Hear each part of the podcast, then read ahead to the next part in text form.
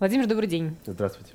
Конечно же, первый вопрос задам про центр прототипирования, о котором мы уже несколько раз говорили в эфире. Я так понимаю, что наконец-то все случилось. Мы планово шли к этому, угу. и в конце концов мы построили э, уникальную площадку. Это центр прототипирования высокой сложности в центре Москвы если хотите, так, знаете, э, скажем, лозунгами и яркими mm-hmm. броскими фразами, это волшебная палочка. Можно создать любой объект любого размера из любого материала. Всего год назад э, на том месте, э, ну, скажем так, было достаточно сложное подземелье, которое мы преобразовали в уникальный завод нового поколения. Такого еще в России точно нет. Mm-hmm. Mm-hmm. Вот. Э, в мире таких может быть полтора.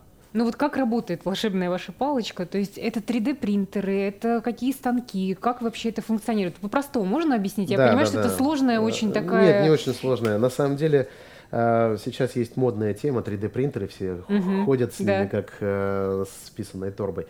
На самом деле это действительно будущее 3D-принтеры и часть нашего центра, э, да, очень мощные, серьезные индустриальные 3D-принтеры, но задача центра не в производстве каких-либо серийных деталей, это опытное производство полного цикла. То есть mm-hmm. это площадка, где можно экспериментировать э, с новыми объектами, с новыми изделиями да. для российской промышленности.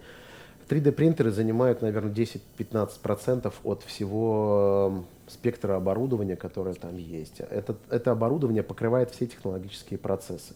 То есть мы можем работать с композитными материалами, с аддитивными технологиями, это как раз 3D принтеры.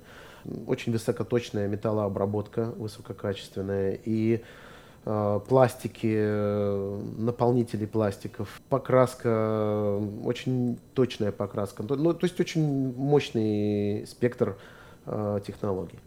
Вот вы уже сказали, завод нового поколения. А, про все заводы будущего говорят, что это заводы без людей. А вот это большая команда вашего проекта? Вот...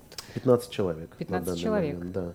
Но сам центр не очень большой, это 3,5 тысячи квадратных метров и где-то 30 единиц уникального оборудования, которое угу. было Больше, собрано... чем людей. Да, было собрано угу. по крупицам. На самом деле среди людей там есть еще конструктора, инженеры, дизайнеры не относящиеся к оборудованию. То оборудование, которое я вам сказал, это обслуживают 5 человек. А с какими теперь компаниями вы можете работать? То есть вот каковы планы? С любыми вообще нет никаких ограничений? Вот кому это в первую очередь, может быть, нужно, полезно? В первую очередь это однозначно нужно в основном корпорациям, которые занимаются ВПК. Объясню угу. почему. Военно-промышленный комплекс. Дело в том, что в 2020 году будет заканчиваться гособоронзаказ. И те предприятия, которые сейчас с ним работают, э, скорее всего, встанут перед вопросом, какой следующий уровень оборудования и какие изделия, э, в основном гражданские, они должны выпускать.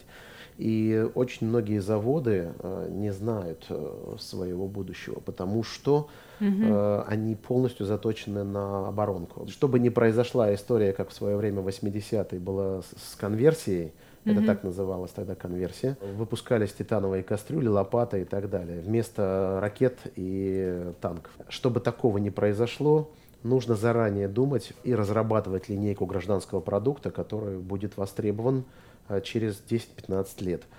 А мы не привыкли э, смотреть так далеко, угу. особенно в тяжелой индустрии. Я знаю, что вы участвовали э, в координационном совете, вчера был по инжинирингу. Сегодня будет. Сегодня, сегодня да. еще будет. Вот можем ли мы с вами как-то оценить вообще, вот, э, что у нас с инжинирингом в стране? Все хотят э, сказать, что у нас все грустно. Не так. Э, есть яркие, во-первых, яркие представители инжиниринга есть.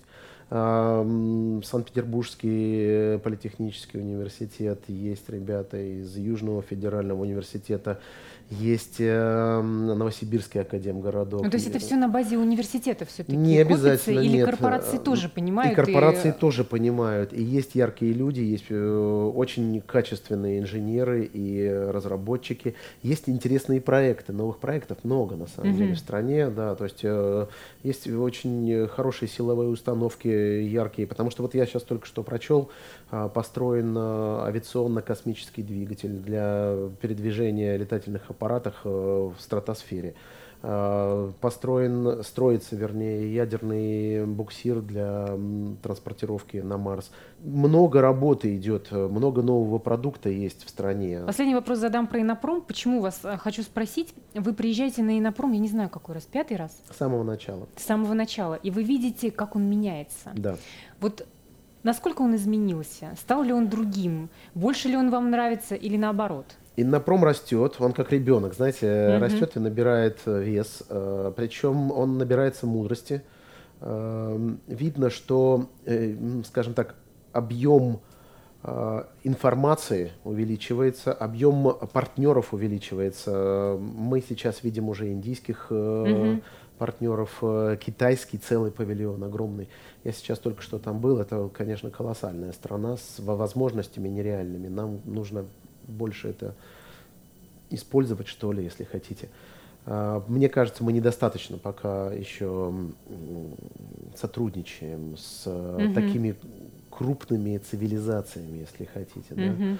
Поэтому э, Иннопром э, становится сильнее каждый год.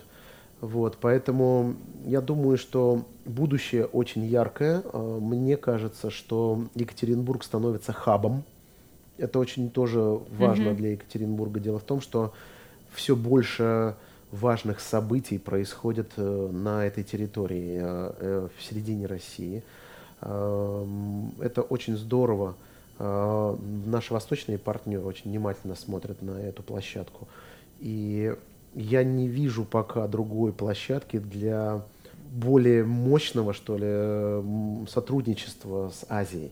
Угу. Вот нету другой площадки, да, пока, потому что, например, та же Москва, она слишком, э, если хотите, велика угу. для э, реальных, реальной работы.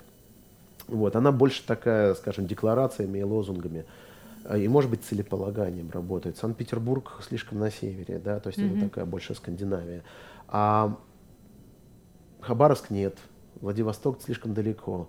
И вот Екатеринбург берет на себя сейчас вот эту, ну, скажем, ответственность, если хотите, да, за коллаборацию с нашими азиатскими партнерами. Это очень круто. Это, это очень действительно круто. очень круто, это очень отличная вообще оценка. Спасибо да, вам да. большое за разговор. Спасибо.